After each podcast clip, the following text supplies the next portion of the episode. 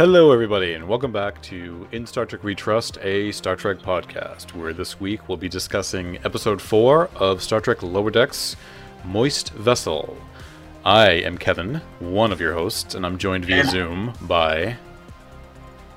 The other host, Ethan. And let's dive right in. So we're on week 4 of the show, and we've got a rather interesting plot this week. So, from what we saw, the plot this week is you know, Captain Freeman seeks ultimate payback after Mariner blatantly disrespects her in front of the crew. A well meaning Tendi accidentally messes up a lieutenant's attempt at spiritual ascension, and she tries so hard to make it right. Meanwhile, the Cerritos and her sister ship are assigned to relocate a generational ship. So just kind of diving right in. So general observations. I'm I'm feeling a little uh, kind of like I was last week, a little mixed. Uh, I thought there was some good plots going on going on. I was more interested in sort of the the B plot of the show with Tendi and the uh, messing up the whole um, ritual that she got to attend. The A plot was a little off-putting to me because I kind of feel like like last week it's making me not still not like the senior staff and if that is the point of the show that's fine it's just not something that i'm that i'm you know totally into at least for now so I agree. I'm also mixed, and if I'm just watching it, the more it, put it this way, the more I think about the show, the less I enjoy it. The more I just Right. watch it and let it be it, right the more I enjoy it. If I just watch it for some laughs, then yeah it's okay. But if I think a little bit about it, like, wait a minute, this is Star Trek. Does Mhm. any of this make sense in the Star Trek universe?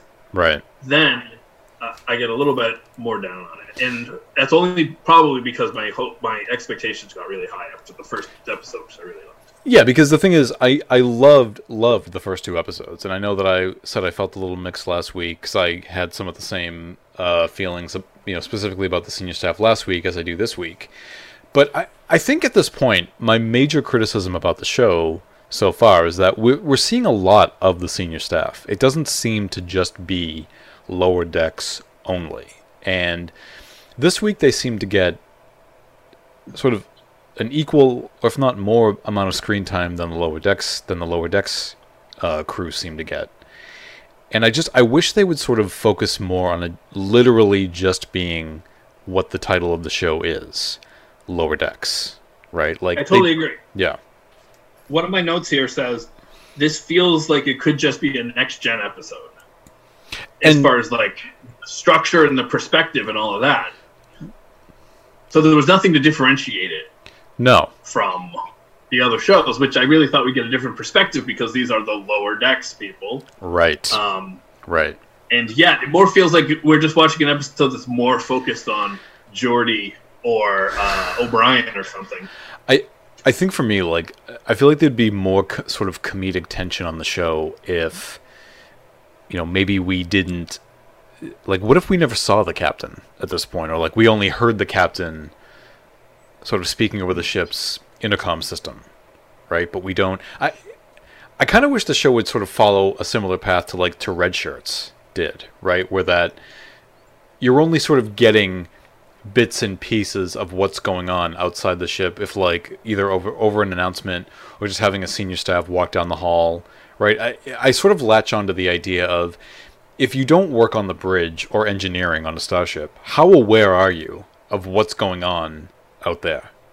Right? Especially Right, if it's a especially large if you have ship a right low, if you have a low level position, a low level um, sort of task level. yeah. You know, because if you work in engineering and you're not head of engineering, I don't know that you always know exactly what's happening, Right, and it's not right. just here are some diodes you need to do something to, and that's kind of the end of your. And the thing is, even if they went that direction on the show from the beginning, I, I mean, I could definitely see that as a as a sort of, I could definitely see that getting old pretty quickly. Like that would kind of that that sort of humor would sort of run dry pretty quickly.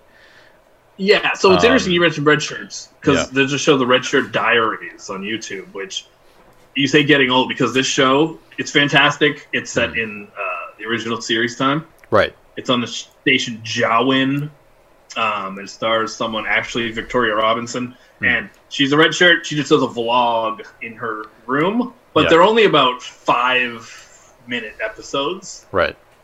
So I think that's why it works because you really you just you hear the red alert happening. You hear Abraham Lincoln people, you know, Abraham Yeah. Lincoln outside the ship, which we finally got an Abraham Lincoln reference, which was good. Yes. But um, yeah, it seems like yeah, if you did that, then I don't know. This just I guess that's just not the show they wanted to make. and that's fine. I you know I, I again I love comedy and I think this show does it pretty well. I just I can't help but wonder like I feel like it'd be funnier if they did it this way. But that's I mean I know how dare I right? Like I wish they would do this. I wish. But I see your point. but- Yeah. And we've talked about i think we talked about this last week where we keep getting told we're getting a star trek from a different perspective we got- heard it with discovery and we're, we heard it here and then we get the shows and they're very much still bridge based shows Right. Yeah. So okay but you know there's plenty don't, of. An, don't get my hopes up No, I mean we're only four episodes in, and, and that could change, right? But um, yeah. So first thing that stuck out to me was we finally got a uh, opening teaser that actually tied into the overall plot of the episode, um, which has not been the case the last two weeks. So that was sort of interesting to see, and I realized watching this that I kind of. If they're going to go back and forth between having a teaser that ties into the episode or just having one like they were doing the last few weeks where it's just sort of a one-off punchline, I kind of like them doing the one-off punchline because I just think it adds a little like an extra element of humor to the show that really that I think is really funny because it's almost like a it's like a self-contained it's just a self-contained joke. definitely my, my note says cold open was a dud Yeah, yeah. I, I like I like I like the cold opens a lot. yeah and i'm so used to it being funny that Mm-hmm. i tried to think more hard about it i'm like okay they're playing with the trope that everyone in starfleet is very committed dedicated and competent Right. Um, but no, it just just was not a cold open. But I, I love how the show opened with them, you know, the Cerritos and its sister ship sort of orbiting that generational ship, and they. So there was that moment where they cut inside to the generational ship because the, the generational ship has malfunctioned, right? And they have to figure out what's wrong with it, and they need to tow it to where it needs to get to. But one thing I kind of observed was I felt like they did something that, that felt like they did something that was extremely like almost animated series, right? When they specifically set up the idea of this it was like a coral type of thing that falls off and it latched onto the tricorder and then it just sort of like almost assimilated the tricorder and turned it into its own life form. I thought to myself like I could totally see it, have seen them doing something like that on the animated series. Like it just seems like something that would have happened there because they wouldn't have been able to do that on the original series, right? And it seemed like such an animated series just like I don't know, just way of doing something. Showing Yeah, something that was yeah. extremely alien.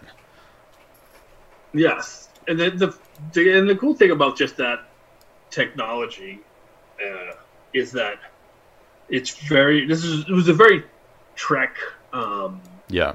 you know, idea terraforming and the ship getting infected by something, and then it sort of takes over. Right. Um, so in that way, like it really worked pretty well. yeah. And this seemed like an important mission for the Cerritos It did. compared to missions. Despite the fact that they're not verily an important ship, they're doing something kind of important, right? I mean, and I have to ask the question: if the, the Cerritos' sister ship, is it? Are they just as unimportant as well, or right, because you know, like I said, this felt like this could have been a next gen episode. right? Which I have thoughts on. Picard being tasked. I could see Picard being tasked with this. Yeah, but I love that scene that that begins in the conference room, and you have. I love the. I just love the idea. Like this is where I think the lower decks concept really works, right?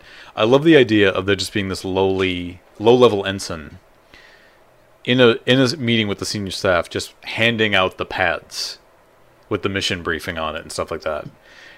And I thought to myself, like, I love how the, I love how she's kind of getting task rabbit, task rabbited, right? Even though we don't see this happen on any of the other shows, it's such a specific thing to the sort of style that Lower Decks is going for that I, I something about that just really kind of uh, tickled me, despite the fact she was being kind of douchey in the meeting. Right. Yeah, Yeah. she was definitely exaggerating her yawns.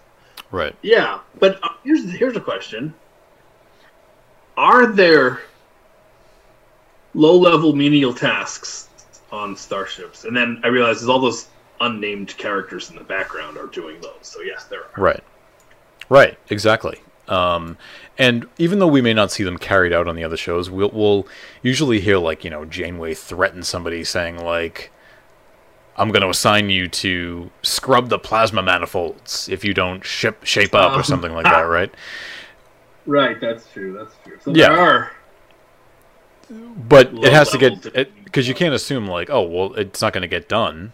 Somebody else does it, right? Right, so. So- there's someone that has to do that all the time, and they didn't do anything wrong to get it. I don't think. Yeah. So regarding the A plot of the show, so the A plot really kind of revolves around Mariner and being more difficult than usual and kind of making the captain look bad in front of the other captain and as a result the captain of the Cerritos wants to get her off the ship and so she decides the Captain best Cerritos, who is also her mother. who's also her mother, decides the best way to do it to get her to transfer off the ship is to promote her. Now, as well, I mentioned, don't forget though. Before she promotes her, she says the best thing for her to do would be to um, oh, assign her those low-level tasks. sh- no shoot her out of the airlock. Oh, that's right. That's And right. it didn't sound like a joke. No. So apparently, yawning in a meeting is the death penalty.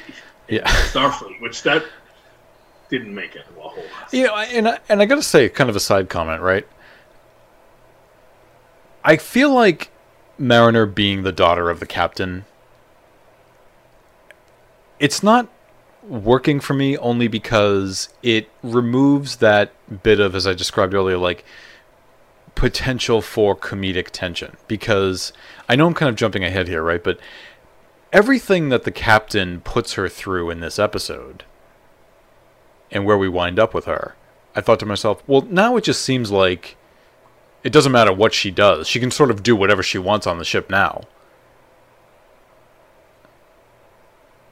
Right? Hmm, I see what you mean. So, like, I, I don't know. I think we kind of discussed, we kind of went into detail on this a little bit last week, but over the idea of the captain being her mother, and I, and I, and I, I feel like it's hurting the concept of the show a little bit rather than helping it, unless it's sort of heading in a particular direction. But I feel like that sort of gives Mariner sort of like free reign to almost act and do anything she wants. I I agree with you mainly for this reason. Yeah. Why it's not working is that um it's almost this episode and I mentioned it before. I thought, well maybe this is gonna pay off in some way. In fact Right. she's her mother. But in this episode they sort of tried to, but it's they've gone so far in the other direction where she's talking about how she likes to shoot her out of an airlock Right. and so that by the end when they have sort of a their version of a heart to heart hmm. i was just looking out for you i don't believe that she was just looking out for her Right. Yeah, to- exactly. Like, nothing in what we've seen shows any indication that she's looking out for her. And I think what I think what is disappointing me about the show cuz I'm I'm I'm getting a little concerned about the direction of the show in in some ways because I think what's concerning me is that it's a comedy and you know we don't we don't care about that. Like that's not the problem. It's more like i think because it's a comedy. They're making the senior staff act a little outrageous. I would have thought that they would have at least acted like a starfleet crew and they would find humor in other ways. But they're kind of elevating the senior staff to a level of absurdity and kind of for me i'm not i didn't i didn't like them last week and i'm not liking them much this week either because it's just you know oh absolutely and Yeah. i think that it's i mean one could say relax man it's just a cartoon but Yeah. here's the thing in all the promotional materials the the the creators set us up for though this is in canon Mm-hmm. this is you know this is not just a bunch of silly stuff. So they sort of set us up to look at it through this lens. And i just in, in what starfleet can these people hold command? That's what i want. Yeah, and and I think because of this, I feel like the premise of the show, and I know we're only in episode four, right? We've got six more to go, but I feel like the premise has kind of been watered down a little bit because we're seeing a lot of senior staff. We're seeing a lot of it. It doesn't. We're now sort of getting a healthy dose of both, Yes. and lower decks is interacting with the with them, and lower and the lower decks crew has now even four episodes in has gotten so in with the senior staff that it it almost kind of doesn't feel like there's a there's too much of a difference between them now. Right. Yeah. They they have a lot of interactions. Like the tasks that Beckett does this week, lubing the turbo lift, handling holodeck waste management, like that's the stuff I would have expected them to be doing anyway.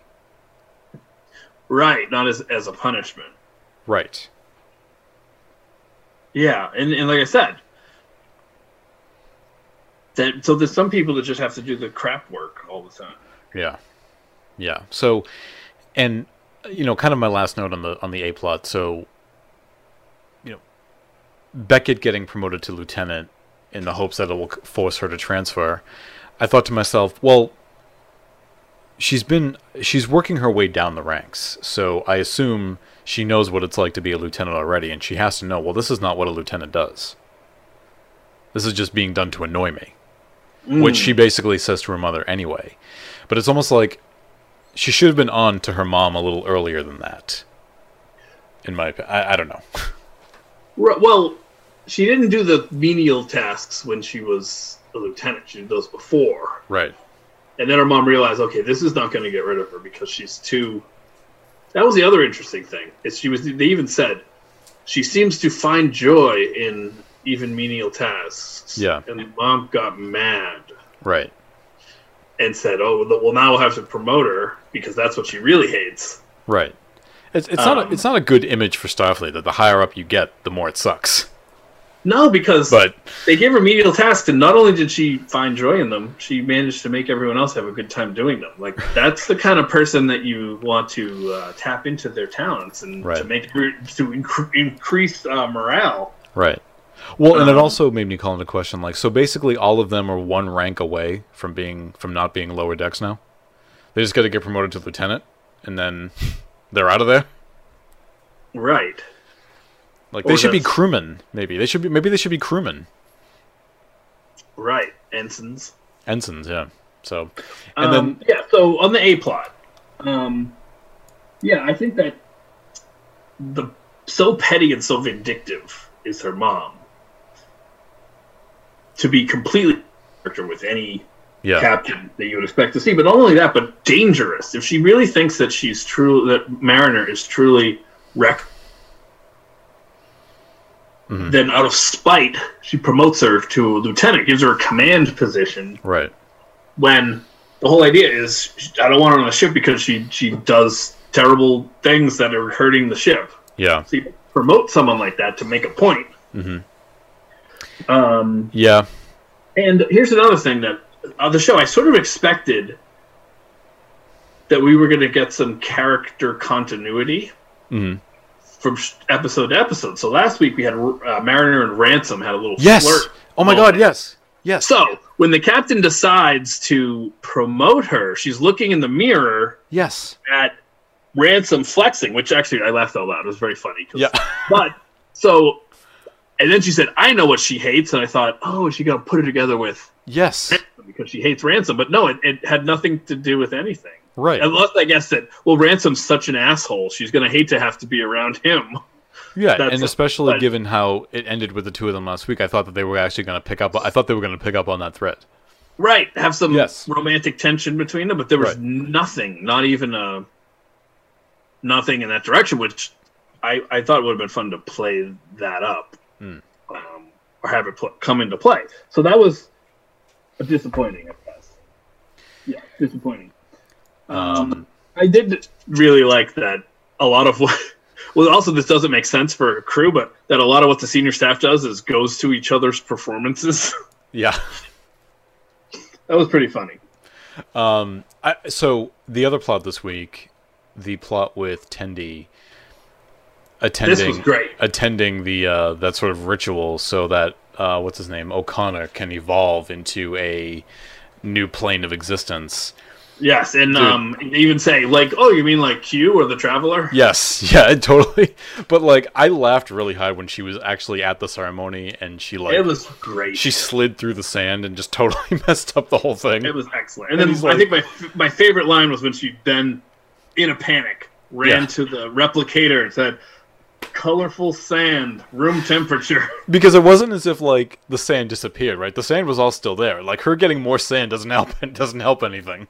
right, and it was also just a funny um, little nod to the fact that I think it's only Picard and his tea that specifies the temperature. Yeah, No Or- one else hot, ever yeah. specifies the temperature. Yeah. So that was funny that she said room yeah. temperature. But also the idea of him sort of evolving into another plane of existence. I mean, how many times have we seen that in a Star Trek episode or a movie where like one of the characters evolves to another level of consciousness, right? Yes, or we So- get these beings of another level.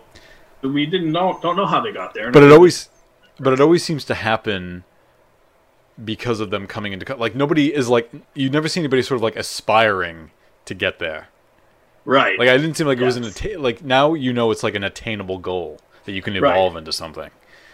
it's really funny too that they make it seem like you know this beautiful transcendent thing that happens. Whereas here um i was actually watching it and my wife came in the room and i and i was just filled her in on the plot. And when i said he was going to ascend to a higher level being she said you mean he's going to die and i Yeah, thought no he's not going to die. But what he what happened to him was more like death than i had expected. Yeah.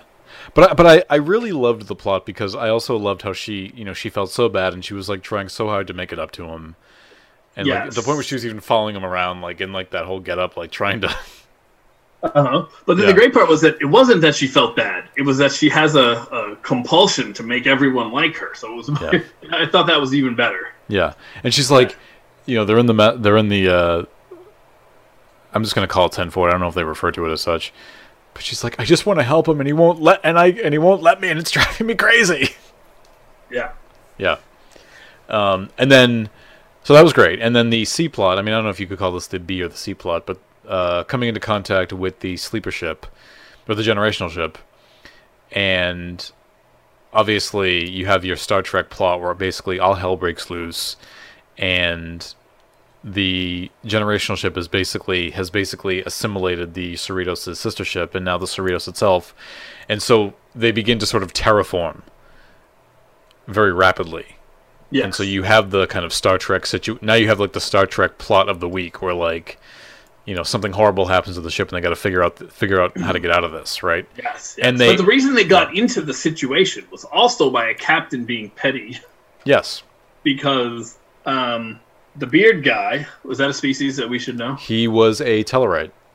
Oh, that makes sense. Yep. Um, yeah, the beard guy wanted to um, go closer to. He said, "We are in charge, and our ship's location should uh, represent that."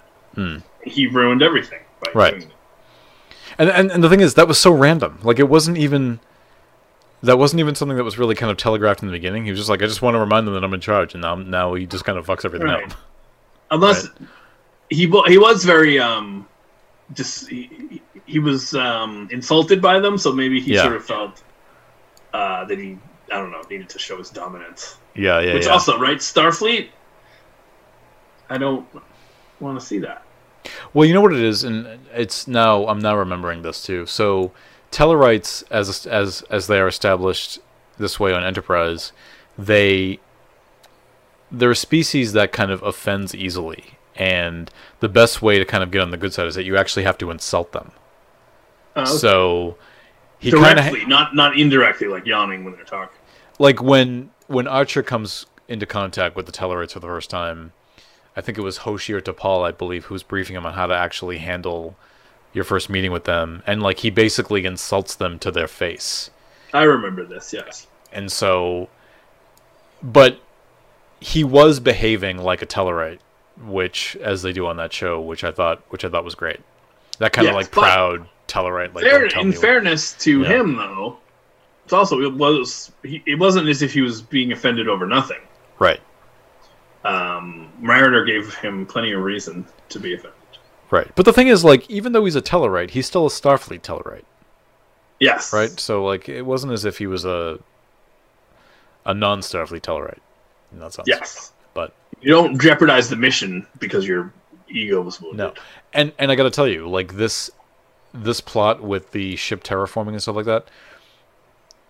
You know, you had some good character moments between the captain and Mariner, but I love how the solution to the episode was basically they teched their way out of it, like they do on a next gen episode.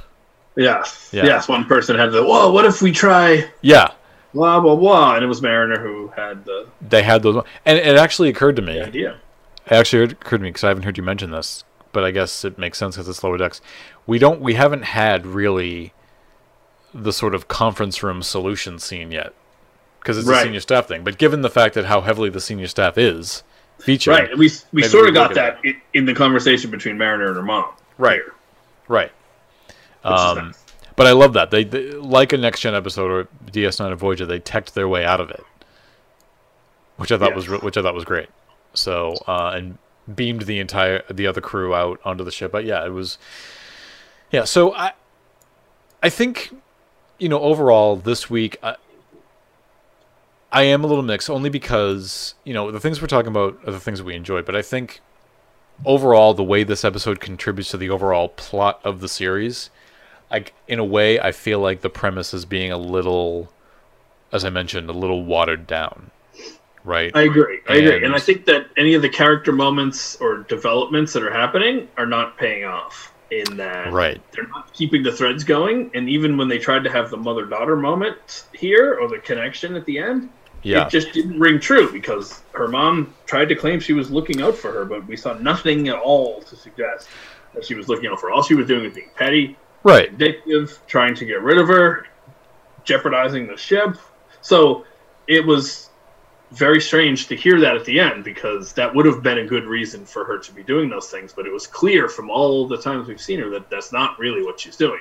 right and and i think just the thing just the tasks that say beckett was assigned to do whether it's lubing the turbo lift or which which i actually thought was pretty funny and i love the fact that the turbo lift is not the internal roller coaster as we've seen on discovery right Yes, Um, it was actually in just a shaft. But between that or like handling holodeck waste management, like those were tasks that were assigned to her as punishment. I would have thought that those were tasks that they had to do anyway right, because they're lower decks. because they're low, Maybe they're right? here's here's the thing. Maybe they're because it's lower decks. It's not lowest decks. Right. Although when they point out where they are on the ship in the first episode, they are on the lowest deck. That's true too. So, um, but just you know, as we wrap up the uh, how we felt about the plot, just, you know, just kind of minor things with me, like I, I, which contribute to how I'm feeling about the show overall. In a way, I feel like even though we got some nice moments between the captain and Mariner, I feel like making them mother daughter is kind of harming the show a little bit because I feel like it's robbing the show of potential comedic tension. Like I wish the captain would be more of a foil for them. And so and just given the journey that Mar- that Mariner takes this week, it almost to me now feels like she can just basically do whatever she wants. Like she's not to me a risk at getting into trouble, right? Cuz not only is the captain her mom, but she it seems like she now has kind of free reign to just behave in any way that she wants Hmm. which may work fine. I mean, that seems like what her character is, but I think that's that's an example of what I mean when I feel like the premise of the show is being slightly watered down. It feels less lower deck e at that point. I see what you mean. And also, if you're a rebel who breaks the rules, but you know there are no consequences, then Yeah. how much of a rebel are you? Yeah, yeah, yeah, exactly. Exactly right. Um so but in the end, I love that it was still a Star Trek episode, a Star Trek format, right? They get into a situation and they kind of tech their way out of that situation. Like, yes, this feels like a Trek episode to me.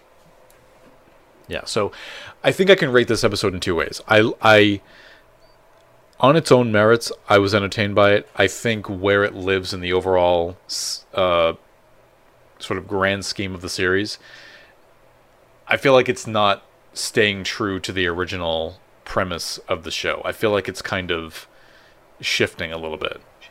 and um, I'm hoping it doesn't stay this way. I'm hoping it kind of goes back to what we saw in the first two episodes, but the lower decks crew are so in with the senior staff now that it almost seems like as I said, it it it feels balanced now. It doesn't feel off balanced.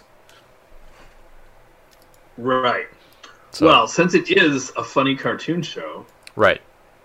Let's talk about moments we thought were funniest. Yes. So my favorite line of the week. So it's we didn't talk about this during the A plug, I was saving it.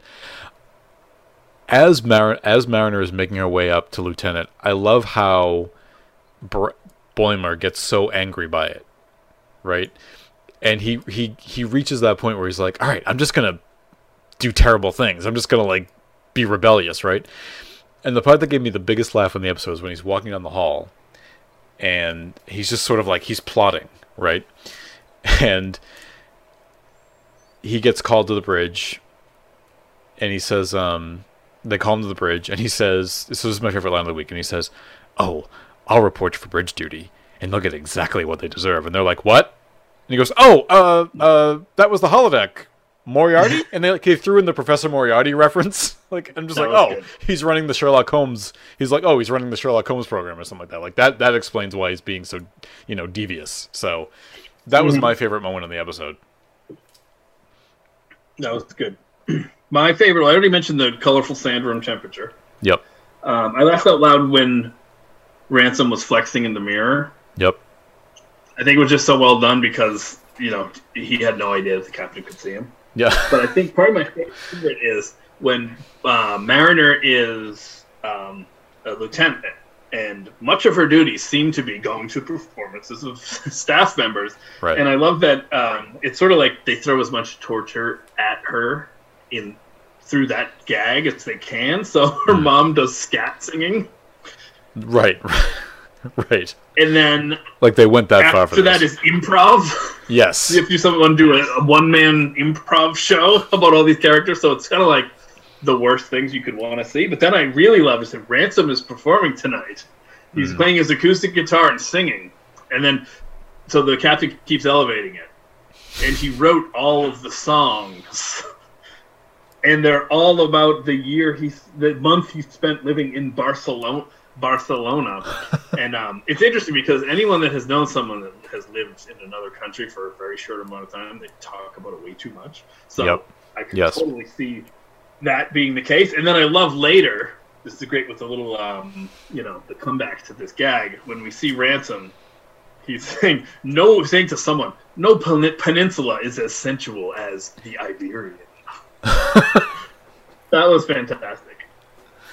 Yeah. Um, um, but I got another one. All right, this one, this one I think you're gonna like because this is very subtle.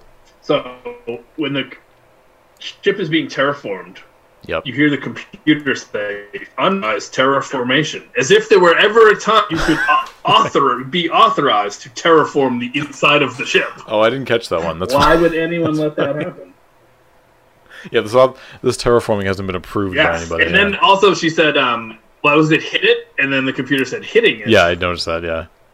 That was good. Yeah. Oh, one more. So uh, when when the the character's ascending, which I thought was really cool. I love what he screams out, "Time has no meaning." But then he says, "I see Lincoln. I yeah. see Abraham Lincoln." So that's a good segue. You know, we then. were waiting for that. We were waiting for that reference. We've been talking. We've referenced that so many times, expecting yeah. that we'd get it. Well, we got it in that short trek. Don't forget, because they he the the tardigrade went right by him. So as you can see, I had a lot of moments because I did laugh a lot. So on that level, they are doing well. Agreed. All right, dude. Well, I think that's a good segue into the continuity watch this week. So I noticed a couple of Easter eggs thrown at us this week. We just talked about Moriarty. We talked about you mentioned the Abraham Lincoln one, which I actually missed during that initial one. Um, so these are the ones that I caught. If I missed anything, definitely uh, people let me know on Twitter. So I, I mentioned the Tellarite captain. Uh, we mentioned uh, Q and the Traveler. Uh, they're playing poker like the TNG crew does. Not as well. Right.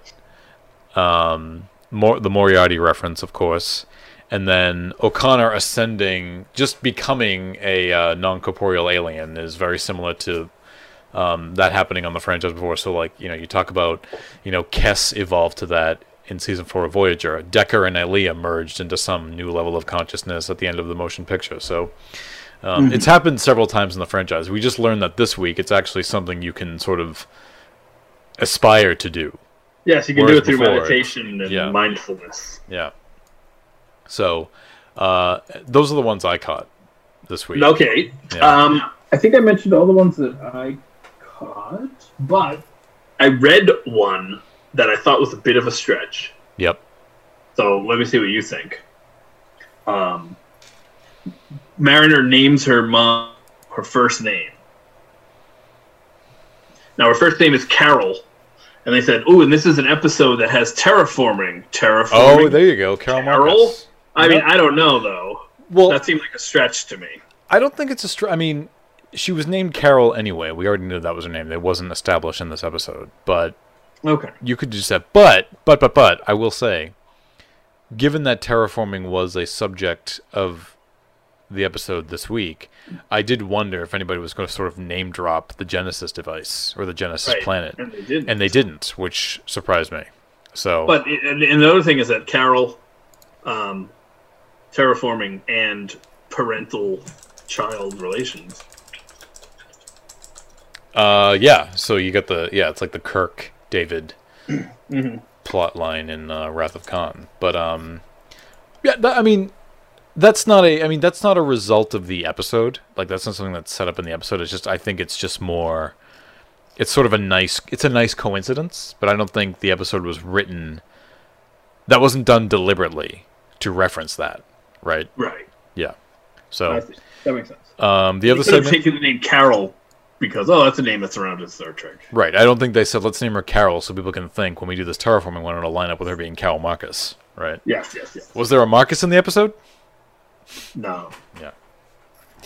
Uh, and then our last bit, where we talk about a deep analysis and examination of next week's episode title. We don't know. We don't know what next week's episode title is. So, yeah. So here's here's what I realized why we don't.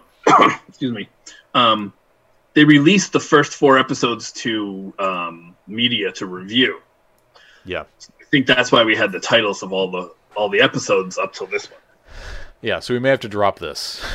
I know. Hopefully not, because I really enjoy it. Well, and and I realize, and you're right because I realized they did that too with Discovery and Picard. Discovery, uh, Discovery, they made kind of a big announcement on Discovery when the first season came out that they they named all the episodes, and they did it several times, which I thought was just interesting. I'm just like, oh, okay. Well, I don't need to know the names of the episode. Like the pilot episode, fine, but I don't need to know every. I, I, it, the next ones after that, not a not a huge deal. But But now that we have this segment, it is a huge deal. So hopefully, but also, when you think about it, Discovery and Picard don't actually have on-screen episode titles. that's true. So, yeah. Um, but if we find out more episode titles as the season progresses, we will obviously uh, bring this segment back. So But we, I will say that we were both wrong about Moist Vessel. Completely, and I, and we knew that we were going to be. Yes, Yeah. but it's that's the fun part. You get to kind of riff and do a little improv. Um, and lastly, so some minor Trek news did drop in the week between last week and this one. So two items really quick. So the first one, so apparently Discovery season one is going to air on CBS next month. Yeah, wow. Yeah. So that one, yeah, I forgot about that one. Uh, I, I mean, it, it, it has to do with it has to do with the pandemic, obviously, right? I mean, there's a lack of original programming right now. But I remember I did say a long time ago. I, I'd said it actually, well, various times over the over the uh, course of us doing this podcast. When we talked about the format of Discovery, we were like, it's on streaming. Why are they not? Why are they still doing commercial breaks? Why are they still treating it like a network show? And I said the only thing I can think of is maybe at some point they'll want to air this on TV at some time, Yeah. Well, right? Not just on I- CBS necessarily, but yeah. But you know what? I really feel good about it for all those fans that aren't going to pay for Star Trek. Yeah. What will they have to complain about now?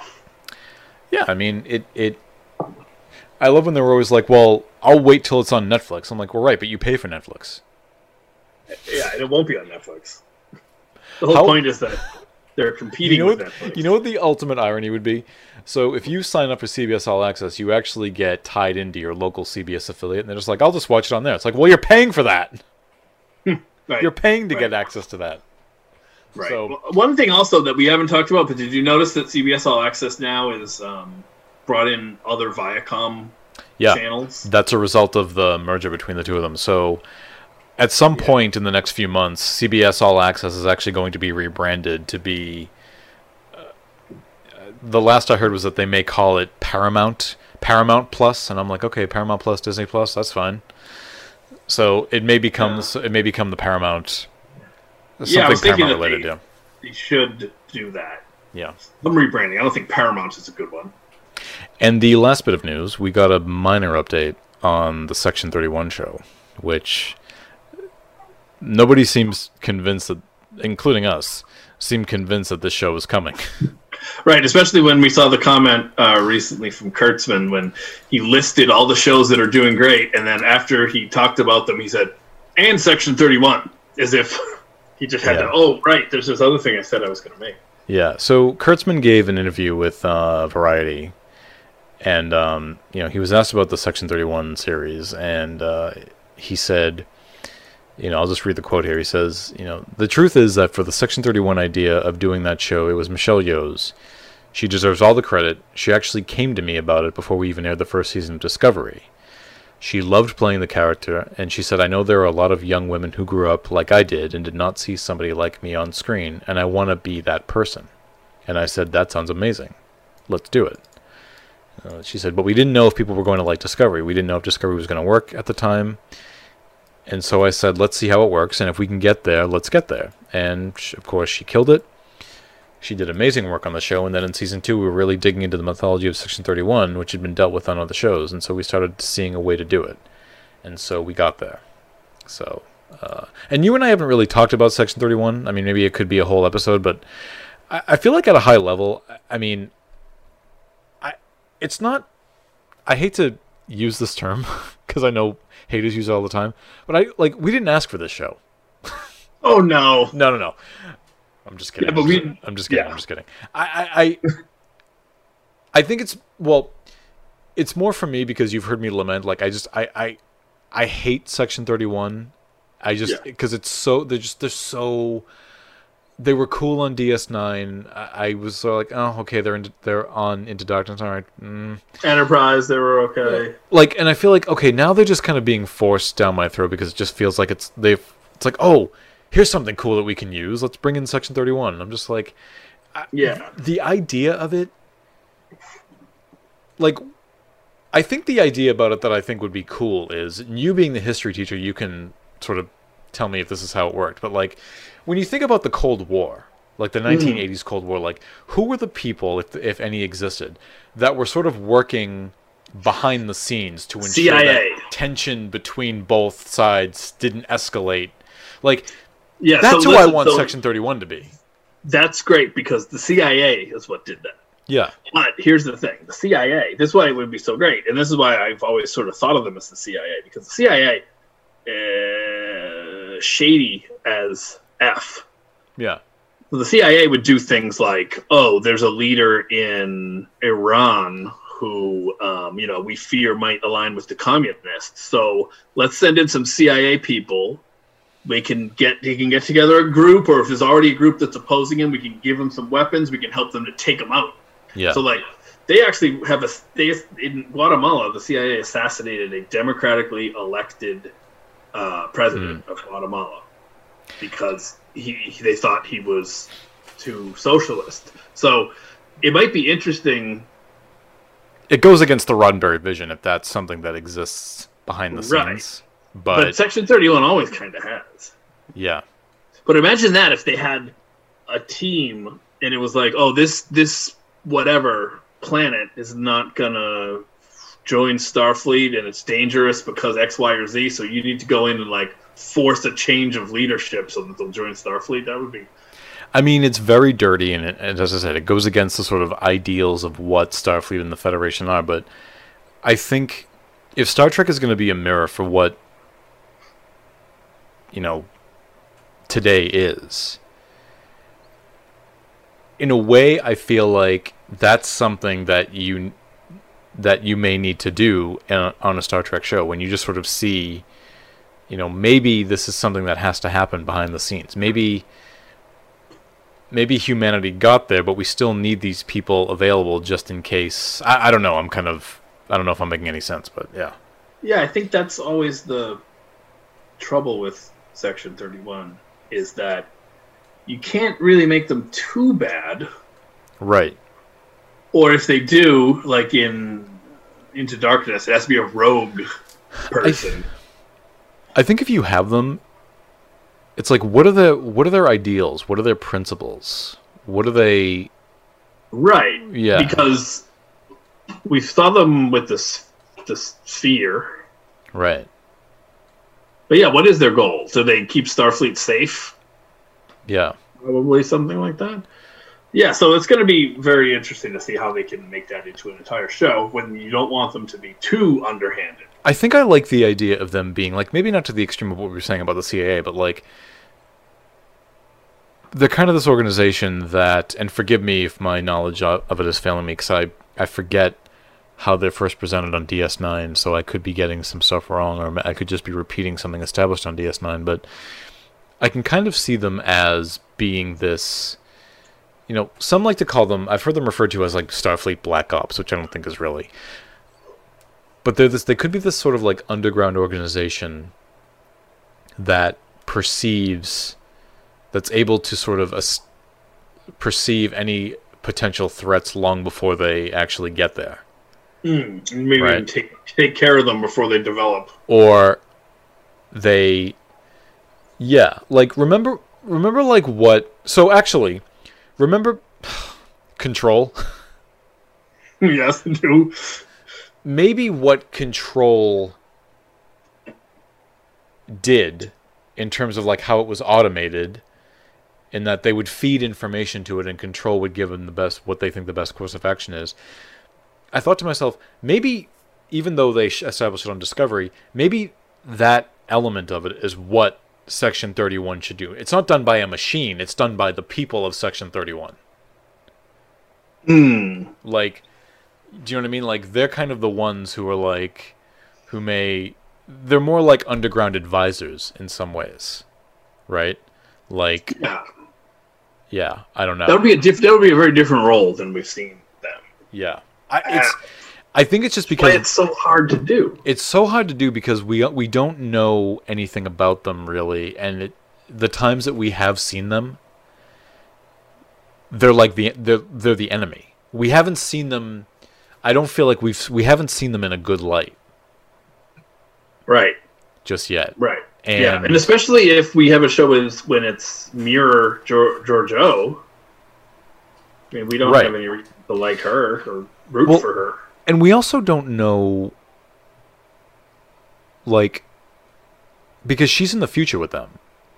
Right. Is she coming back? Is she sta- Is she establishing Section Thirty One in the future? Like, what's that would be? What's going yeah. on here, right? Like, but yeah, that is tough. Maybe at the same time. Now, obviously, we haven't seen season three of Discovery yet, so it only we're only guessing based on what we've seen in that first trailer. But it seems like kind of all hell is broken loose in the future, right? And they need to kind of reestablish this sort of Discovery has to come and remind them what they used to be like, right?